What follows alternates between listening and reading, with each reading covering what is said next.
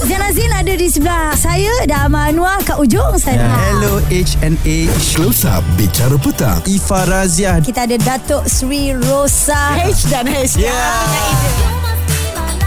Eksklusif di Bulletin FM Kita nak bawakan satu lagi sesi close up bersama dan kita sangat teruja kan pada hari ini mm-hmm. uh, Amir Jahari berada bersama dengan kita pada Betul. petang ini untuk berkongsi kisahnya selama satu jam ini Amir. Masya-Allah. Amir sihatnya? Alhamdulillah. Uh, selepas sekarang ini ialah uh, awak berkongsi juga tentang lagu hasrat yang banyak sekali mendapat tumpuan. Tapi tu nanti sekarang ni apa apa perkembangan terkini ni Amir?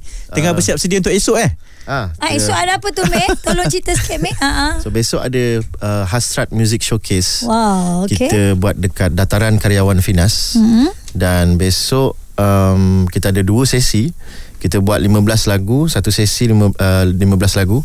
So sesi petang masih lagi ada tiket, Mm-mm. tapi sikit tinggal. Mm-mm. Dan satu lagi sesi malam dah sold out. Dah habis settle awal lah tu eh? Dah settle awal lah. Tu difahamkan dalam masa 2 jam Sesi settle malam. terus sesi Ah. malam tu sebab tu dia buka sesi petang.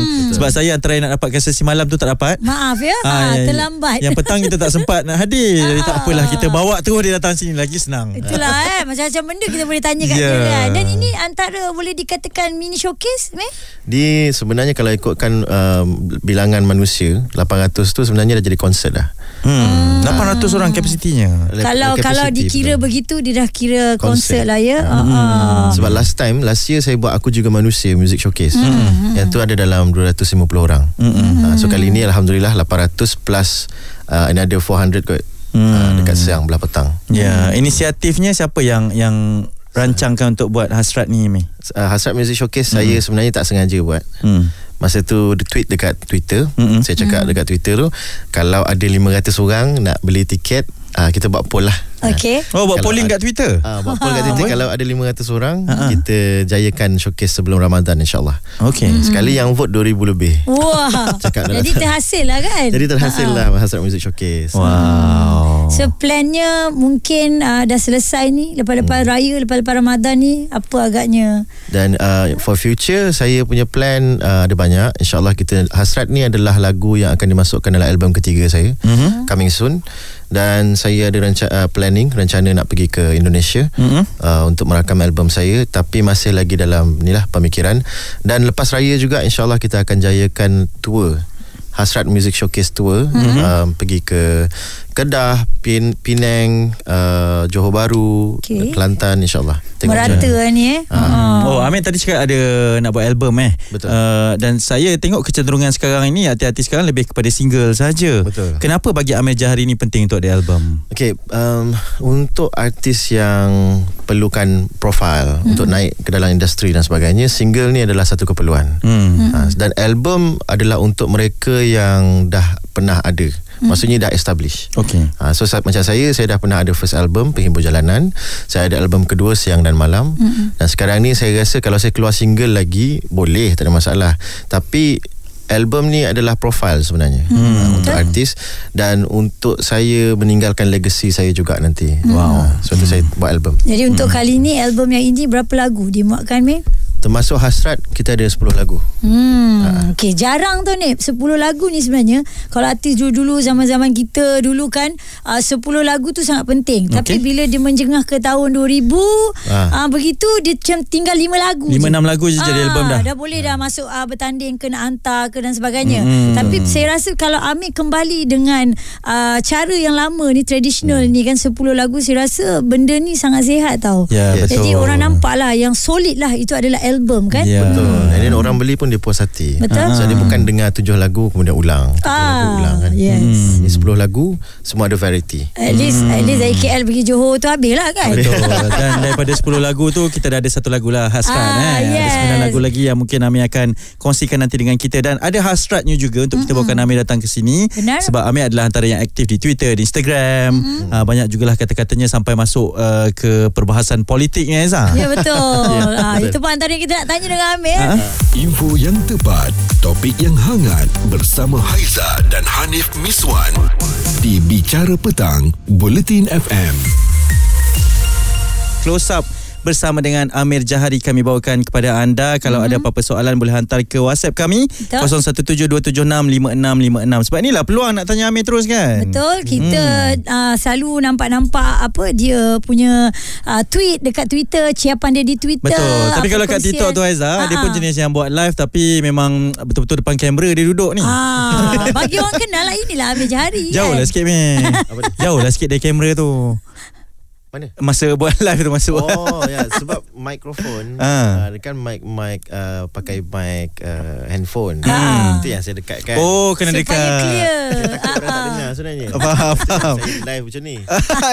saja bergurau, saja bergurau. Comel kan Okay Mir Ini nak tanya persoalan yang agak serius sikit lah Sebab Hmm. kita tengok beberapa uh, minggu sebelum-sebelum ini kan Ya. Banyak diperkatakan tentang Amir Jahari Lagu Hmm. Hasrat memang men- menjadi apa siulan Menjadi pilihan Hmm. Sampai uh, satu situasi di mana Amir tidak membenarkan lagu itu digunakan Hmm. Tetapi uh, dia menyentuh kepada uh, arah politik So mungkin apa yang Amir boleh katakan di sini Secara uh, live lah bersama dengan kami ni kan Okay. Mhm. So pada mulanya dia macam ni.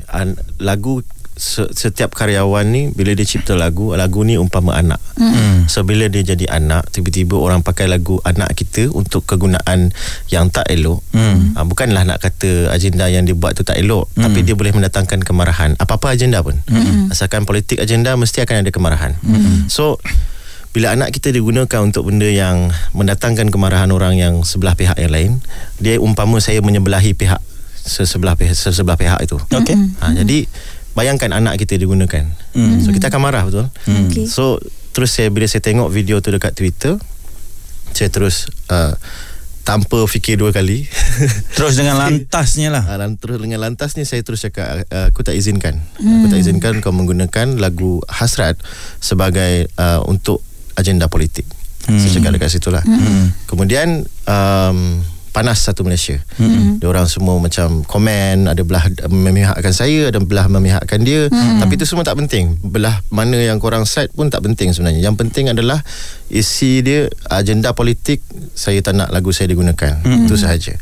And then Apa bila saja jenis politik Masuk Amir? apa sahaja jenis Mana-mana politik, side sekalipun Mana-mana lah. side? Hmm. Uh, tak kisah government hmm. ataupun pembangkang saya tak saya, saya tak izinkan. Ya. Uh, tapi kalau lagu tu lagu kemerdekaan politik saya benarkan. Hmm. Uh, tapi saya tak buat lagi lah lagu politik.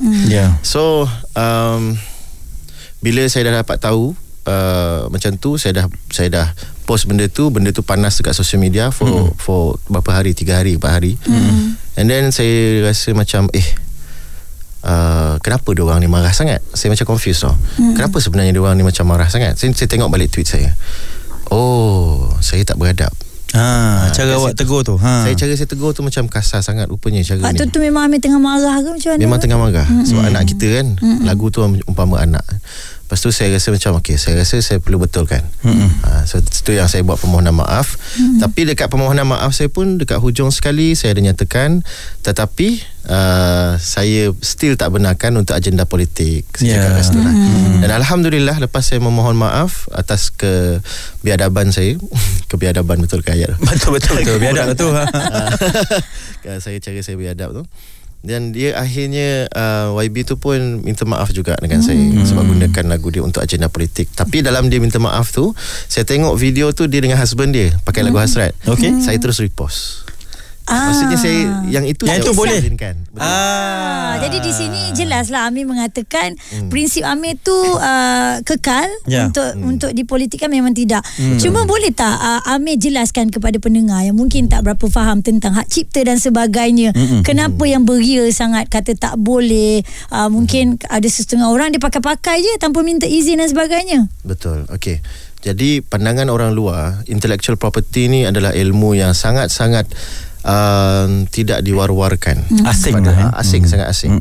Jadi intellectual property, IP adalah satu benda yang kita sebenarnya kena sedar siapa yang create something dialah pemilik kepada intellectual property tersebut. Right. Setuju? Jadi kalaulah kita letakkan lagu kita dekat TikTok, dekat uh, Twitter, Instagram, so kita benarkan orang untuk menggunakan dalam satu minit. Yang membenarkan tu siapa? Yang membenarkan itu adalah company-company digital. Hmm. Dia benarkan untuk guna Platform tersebut, ya. Platform tersebut. Hmm, hmm, hmm. So itu adalah IP bukan IP digital pun uh, tapi IP, uh, digital media tu tadi minta izin dekat saya Okey. untuk orang gunakan dalam masa satu minit okey itu kita faham tapi ada satu lagi intellectual property personal which is kit, orang yang create tu ada hak untuk cakap walaupun dia dah izinkan digital media keluarkan uh, satu minute version orang boleh pakai mm-hmm. tapi kalau saya kata no dekat certain bahagian agenda Okay. politik dan sebagainya benda tu uh, harus dilaksanakan Hmm. Ah. Maknanya- Hak, haknya masih di hak situ lah. dia masih Hmm, saya punya. Secara peribadi kalau Yes. dia kata tak boleh tak boleh maknanya ada dua say lah dekat situ eh. ada dua say Tapi Amir mungkin ada artis yang akan biarkan sahaja. Uh, tapi kenapa Amir Jahari bukan menjadi artis yang sebegitu? uh, sebab saya buat lagu hasrat tu untuk Imagino satu satu lagi lagu hasrat tu saya create untuk um, apa dia sebenarnya masa saya buat lagu hasrat tu ayah saya saya baru dapat tahu yang ayah saya ada kanser so dia sangat related dengan uh, diri saya dan juga ayah saya arwah ayah saya. So bila lagu tu keluar ayah saya baru meninggal setahun yang lepas. So bila lagu tu keluar saya nak saya dengar balik lagu tu saya menangis dan saya nap, dapat tahu yang sebenarnya lagu ni adalah side ayah saya. Masa dia dah tak boleh bercakap masa dia dah tak boleh nak bangun uh, dan itulah dia sebenarnya dan dia teriak tu dalam keadaan diam masa dia dah hmm. dah nazak tu. Ha, jadi itulah menyebabkan saya rasa lagu tu sangat sentimental untuk saya dan saya tak benarkan untuk apa-apa agenda politik Wow. Okey. Ada cerita lah di sebalik sebuah lagu tu betul. kan. Dan bukan lagu hasrat saja, semua lagu saya dari album pertama sampai album kedua semua ada kena mengena dengan saya. Ha, so orang yang mendengar pun untuk dengar cerita saya. Ya. Ha, tiba-tiba orang gunakan untuk agenda dia. Itu yang kita tak benarkan. Jadi itu jelaslah eh ada pendiriannya dan bila seorang berkarya tu ada pendirian kita kena hormatnya sebab Ya. mereka buat itu bukan kosong kan. Hmm, Okey jadi itu penjelasan sendiri pada Amir Jahari dan kita nak bedah lagu hasrat lagi selepas ni Aiza. Betul. Sebab bukan senang dapat peluang dengan orang yang sedang trending pada ketika ini tentang karyanya itu ya. Itu satu dan dia ni juga seorang yang saya rasa ada uh, sisi mahalnya. Ah, Okey dalam dalam ayat dia sendiri dia selalu cakap ada barangnya. Ah, yes, barang baik. Isu semasa, hiburan dan sukan bersama Haiza dan Hanif Miswan di Bicara Petang, Bulletin FM. Amir pun Sarawak juga. Amir bila last balik Sarawak ni? Ah, bila rasanya raya tahun lepas. Eh, raya tahun lepas. Ah, raya tahun Oi, lepas. lama dah tu meh. Dah boleh-boleh dah tu ya. Ah, tunggu raya pula. Okey meh, sikit lah eh sebab kita sekarang tak boleh tidak untuk berbicara tentang lagu ini, lagu Hasrat. Awak memang terkenal dengan karya-karya yang bercerita tentang kehidupan. Ah, pernahkah aku apa uh, di lagu jalanan semua tu lah ya. Uh, jadi dengan hasrat ini Amin sebenarnya apa okay, kita faham ada pelbagai implementasi, pelbagai uh, tafsiran daripada ramai orang tentang hasrat ni lepas tengok filem itu. Betul. Tapi daripada awak yang buat lagu ini ketika diminta oleh pengarah filem itu Aha. uh, maksud sebenar lagu ini apa hasrat awak yang awak cuba nak sampaikan daripada lagu ni Ami? Okay, dia ma, macam saya katakan tadi, lagu ni ma, emosi dia adalah sangat berkecamuk sebab saya baru dapat tahu ayah saya ada kanser. Hmm. Tapi dalam jalan cerita dia sebenarnya lagu ni cahaya harapan. Okey. Ha, dia memberi harapan sebenarnya untuk orang yang mendengar. Sebab tu orang dengar dia akan rasa sedih. Hmm. Dia akan rasa macam terusik jiwa dia kan. Hmm. Sebab sebenarnya lagu ni kalau kalau deng, tanpa lirik lah. Kalau buang lirik dia kita akan rasa that that music um, bukan sahaja sedih tapi dia ada something else. Tapi orang tak dapat define something else. Mm-hmm. because majority rakyat Malaysia uh, tak tahu macam mana nak express emosi dia. Kadang-kadang dia pun tak tahu apa dia tengah rasa. Mm-mm. Ha, jadi ini saya bagi tahulah kepada semua. Korang sebenarnya tengah rasa cahaya harapan. Itulah Itu dia. maksud dia. itu Ah. maksud dia sebenarnya.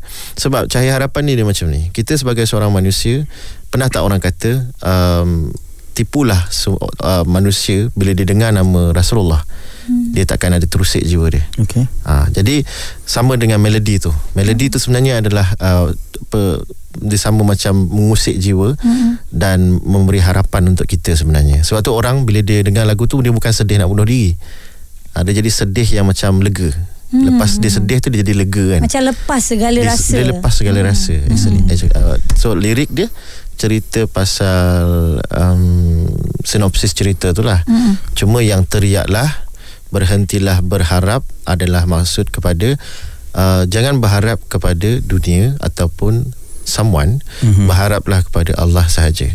Uh, berhentilah berharap uh, apa lagi lirik dia? Teruskan hidupmu. Mm-mm. ku ingin pulang. Ku ingin pulang tu bukan ku ingin pulang tu menandakan dia nak mati tak. Hmm. Ku ingin pulang tu adalah uh, dia ingin kembali ke jalan Allah. Ingin hmm. menjadi, ingin kembali ke jalan yang benar, hmm. jalan yang satu. Ku ingin pulang. Ya. Yeah. Cakap. Ha. Hmm. Sebab tu orang ada rasa cahaya harapan tu. Ni, ni nak tanya, um, hmm. adakah ia juga sesuai untuk mereka yang pernah menghadapi kemurungan, anxiety dan sebagainya? Hmm, sebab saya ada saya ada community uh, yang mental health co- community kan. Mm-mm. Ramai yang diagnose yang mm. memang jumpa sekretari, makan ubat dan sebagainya. Bila tanya dia orang, dia orang pun cakap benda yang sama. Mm. Lagu dia dia tak adalah sedih 100% dia cakap. Dia sedih tapi dia ada dia ada hope kat situ. Ya. Ha. Dia bagi orang ni kita yang- rasa, dia bagi kita Betul. rasa lah. So mereka yang ada mental health, dia orang dah aware dengan emosi. Hmm. Tapi ra- orang-orang kat luar sana, dia orang tak aware dengan emosi selagi dia orang tak merasai sesuatu perkara. Hmm. Ha, contoh kalau orang tu tak pernah accident, dia takkan tahu macam mana trauma accident tu macam mana. Ya. Ha, jadi ni saya bagi tahulah kepada semua lagu tu adalah lagu harapan sebenarnya. Ya, jadi awak sendiri apa yang awak pernah lalui yang oh, macam awak cakap tadi lah orang mental health ni dia tahu dia dia tahu perasaan tersebut. Orang tak pernah accident dia tahu trauma accident sendiri. Betul. Amir Jahari sendiri? Uh, saya banyak saya benda saya lalui tapi saya rasa bukan saya seorang lah. Hmm. uh, semua kita sebenarnya melalui dugaan ujian daripada Allah. Uh, dan ujian-ujian ni pun untuk kita sedar dan kita belajar kan?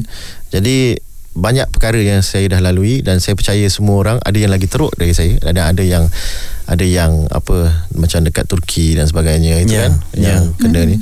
So uh, it's not fair kalau saya cakap macam saya punya ujian dia lagi teruk kan.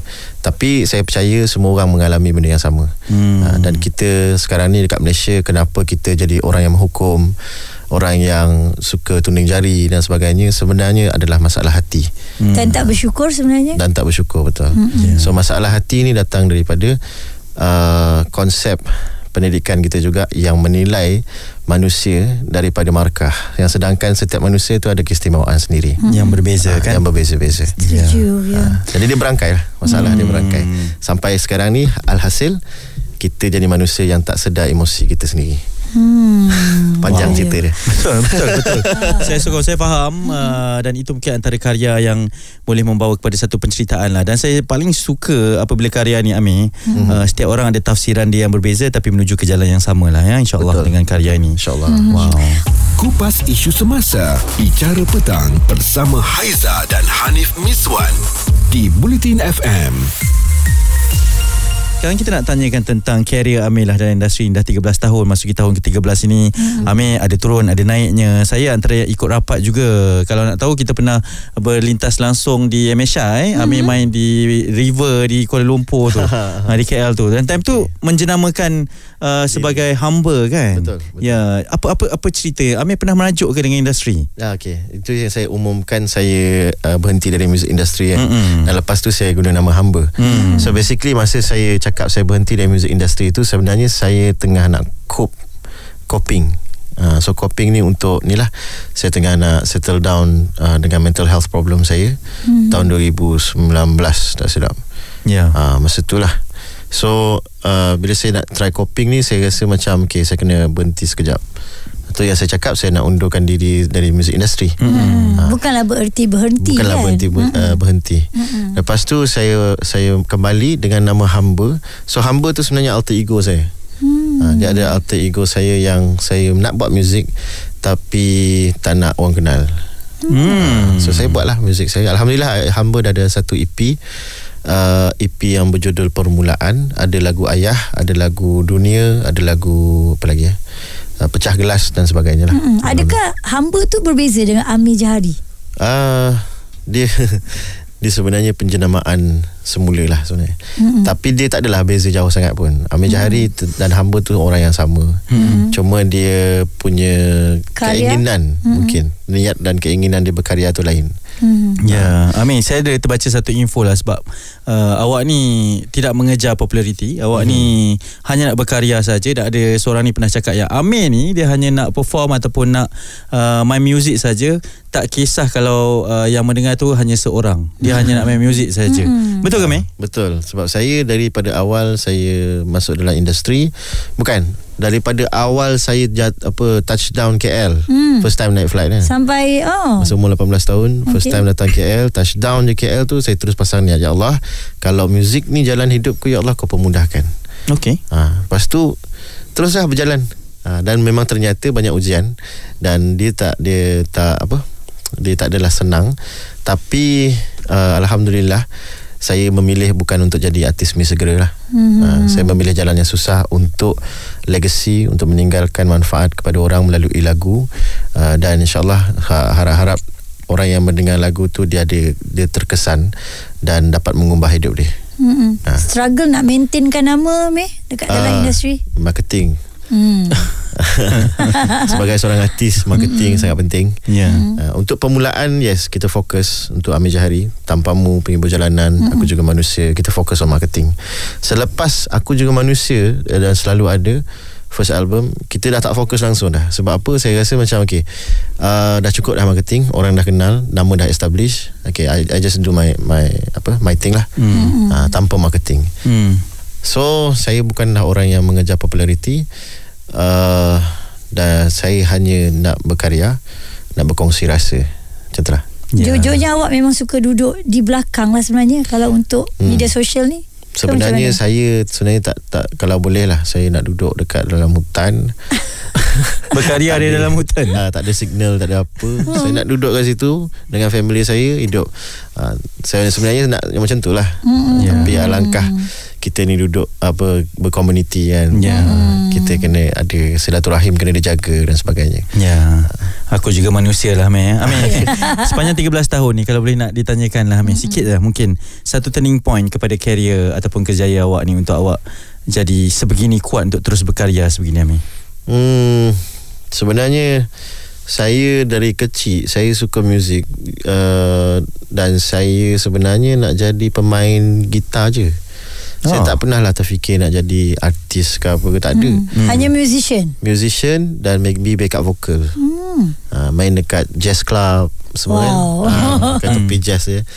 Ding ding ding ding Oh, ding. itu yang awak bayangkan lah. Itu yang saya bayangkan dari kecil. Uh-uh. Tapi uh, itulah dia Allah lagi apa lagi tahu kan. Uh, Buka Ya. rezeki lagi. Hmm. Dia yang aturkan jalan saya So saya terima Apa adanya Cerita viral bersama Haiza dan Hanif Miswan di Bicara Petang, Buletin FM. Close up bersama kita bawakan untuk anda penyanyi lagu Hasrat ya bukan lagu Hasrat saja yang beliau popularkan ada banyak lagi lagu Ya. ini dia kita masukkan adalah Amir Jahari tadi lagu pada syurga di wajahmu nyanyian Datuk Nash Hmm. adakah Amir layan lagu-lagu begitu Mi? Layan Saya layan semua Mm-mm. Saya tak kisahlah Dari zaman barok Dari zaman klasikal Dari zaman medieval Sampai ke zaman Yang orang tak discover lagi pun Kalau ada Saya akan dengar Ah, awak terbuka lah terbuka eh? terbuka. Saya mengkaji hmm. Saya bukanlah uh, Konsep dia uh, Apa kalau kita layan muzik mm-hmm. Kalau kita ada prejudice Dengan muzik tu Lagi-lagi untuk orang yang create Dan composer kan mm-hmm. Pada composer ke luar sana Stop being prejudice Dengan muzik-muzik Yang ada setuju hmm. Kalau muzik pop je cakap Eh apa ni layan muzik pop tu Jambu ha. Hmm, ataupun dengan muzik lain. Eh, kau kenapa kena ada E? lah. Ha. Ah, Orang-orang yang macam tu Dia tak real Dia Yes. composer yang masih banyak lagi Kena belajar lah Wow. Dia kena tengok Imagine-ula eh. Okey, okey sebab awak dah cakap macam tu meh. Awak kita kenal lah dengan karya-karya sebegini menyentuh karya-karya yang real kan. Maksudnya daripada pengalaman awak ada mesej-mesejnya. Selain daripada genre sebegini apa lagi yang kalau Amir ni lain lah sisi lain yang sebenarnya pun awak enjoy untuk perform lagu-lagu yang lain meh.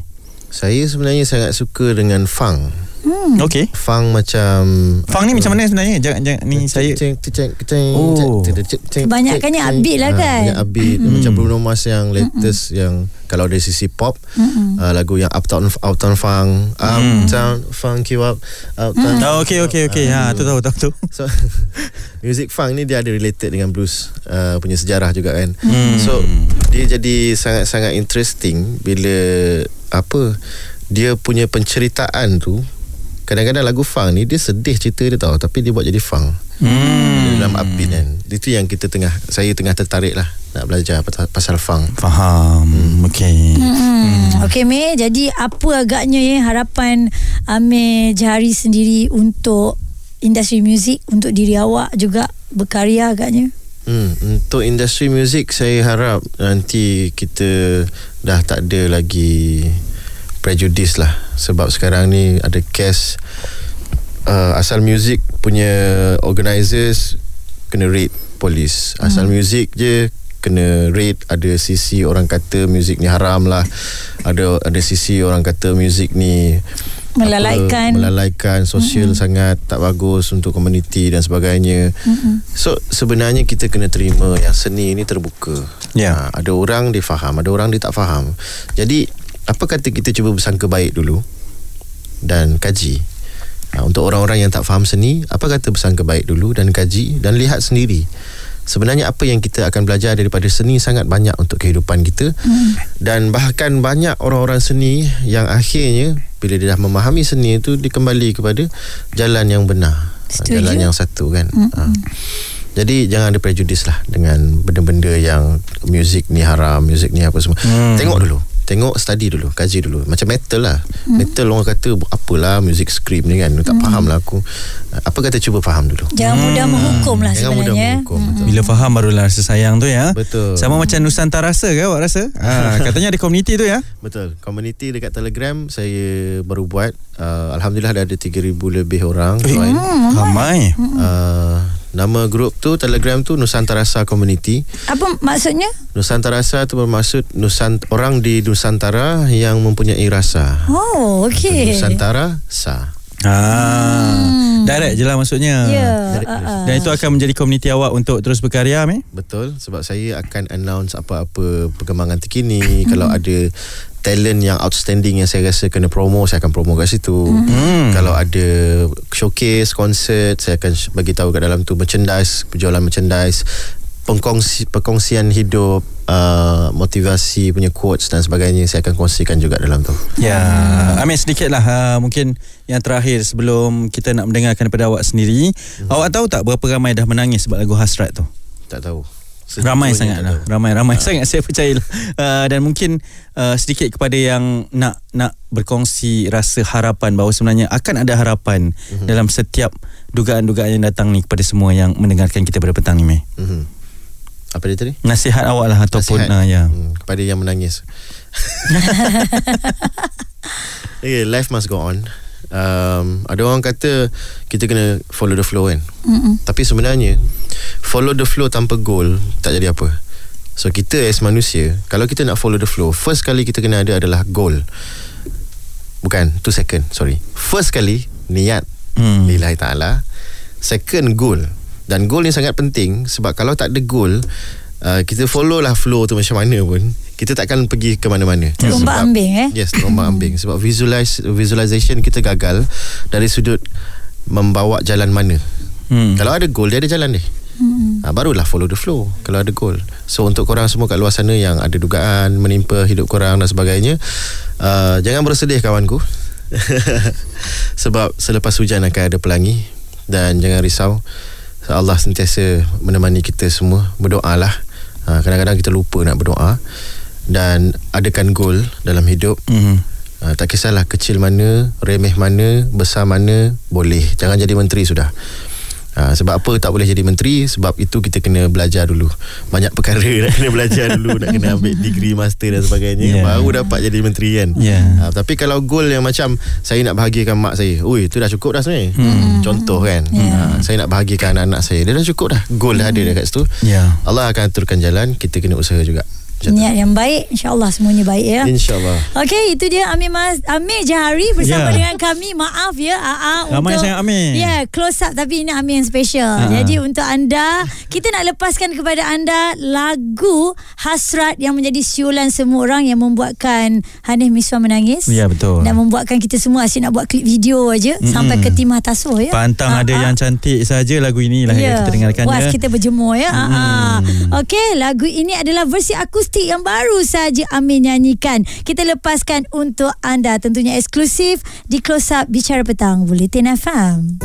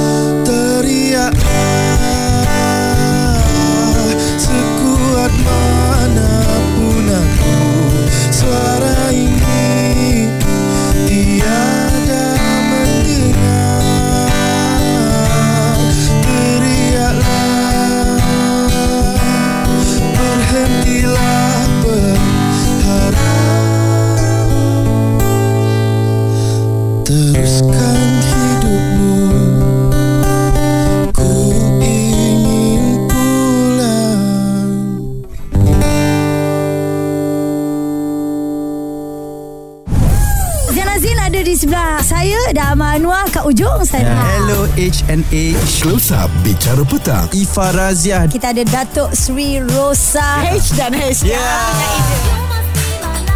Eksklusif di Bulletin FM